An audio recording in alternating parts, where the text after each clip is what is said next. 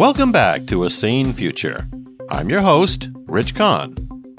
This week, we talk about some of the many reasons to feel optimistic about where the world is going. With thanks to Outside Magazine, here are some things to get excited about in the months ahead.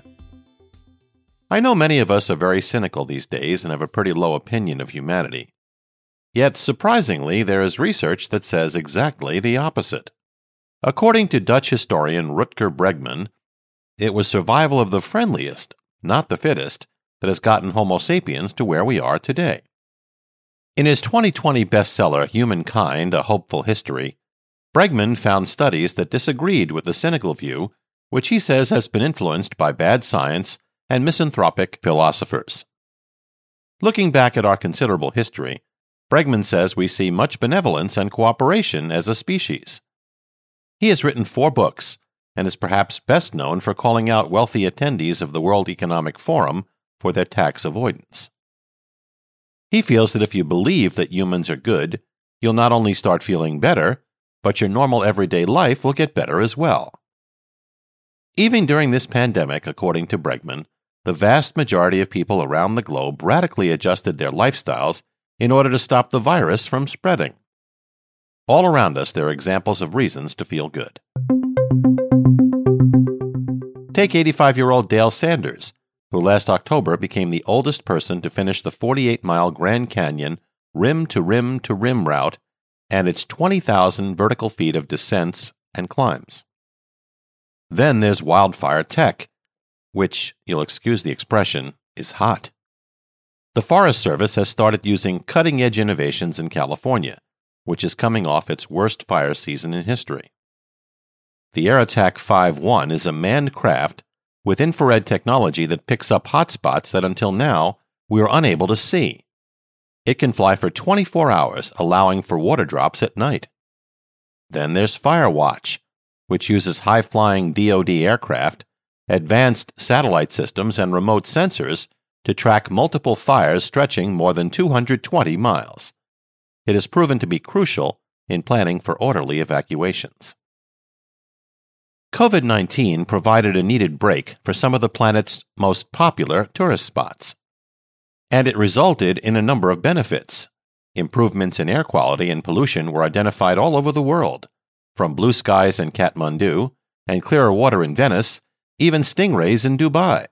This, according to a recent World Travel and Tourism Council report. A number of countries are putting their money in tourism infrastructure.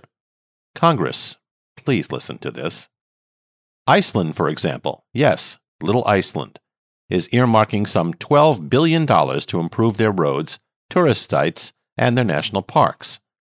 Dubrovnik, Croatia, which welcomed a million cruise ship passengers the year before the pandemic, has decided this is the perfect time to enact Global Sustainable Tourism Council destination management standards, whew, including limiting the number of daily visitors during its peak season, according to the World Wildlife Fund. I'm sure it comes as no surprise that many of us during our shut in period consumed larger amounts of wine and cheese. Well, a recent study in the Journal of Alzheimer's Disease reported on a study of 1,787 adults in the UK, which pointed to the value of red wine and cheese consumption in protecting against age related cognitive decline. Men and women's best friends also enjoyed a banner year. Between January and October of 2020, ASPCA applications to foster dogs and other pets more than doubled from the same period in 2019. And the great outdoors were greater than ever in 2020 and show no signs of abating. Some 46% of Americans started or returned to camping.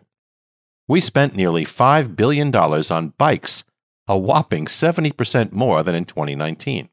Yellowstone National Park saw some 360,000 visitors last October, a 70% increase over 2019. According to a poll by the Recreational Boating and Fishing Foundation, yes, I guess there is a foundation for almost everything, some 69% of us expect to include more outdoor activities into our post pandemic lives. And in our never ending quest for fresh local food, rooftops are becoming a favorite for large scale urban agriculture. Paris has begun construction of what promises to be the world's largest rooftop farm, almost as big as two soccer fields. The company's owner expects to grow some 20 tons of food when the project is fully completed.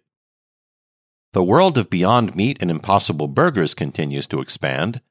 Recent research from the Sentience Institute reported that over 50% of meat eating Americans would like to eat less of it. Investors are taking note. From January to June of 2020, funding of alternative proteins increased dramatically, according to the Good Food Institute, a nonprofit that promotes plant based eats. Even McDonald's is joining the parade with the introduction of the McPlant burger, expected sometime this year. Perhaps most significantly, the continuing political turmoil has lit a fuse under our youth, resulting in a welcome infusion of young people into our public discourse. Take, for example, Maine's Chloe Maxmin, who recently won a seat in the state Senate, making her the body's youngest member. For the two years previous, she was the state's youngest female representative. Her focus? To change the way her fellow colleagues talk about climate change. She's now a part of a larger trend in politics. The Millennial Action Project says there are now 81 millennials in Congress and 1,641 in state legislatures. And in the 2020 midterms, 26 year old Taylor Small became Vermont's first openly transgender state legislator. Many reasons to feel optimistic. If we can only wean ourselves off of social media, our polarizing major media, and the continuing uncertainties of the pandemic. A tall order, I know, but just keep looking around you. It's not nearly as bad as it seems. I think. Thanks for tuning in to A Sane Future. If you've enjoyed this episode, please take a few moments to follow, rate, and review our podcast on iTunes. We can't do any of this without your support. Visit asanefuture.com and follow A Sane Future on Facebook, Twitter, LinkedIn, and Instagram. This is Rich Kahn. Thanks again for listening, and please arrive home safely.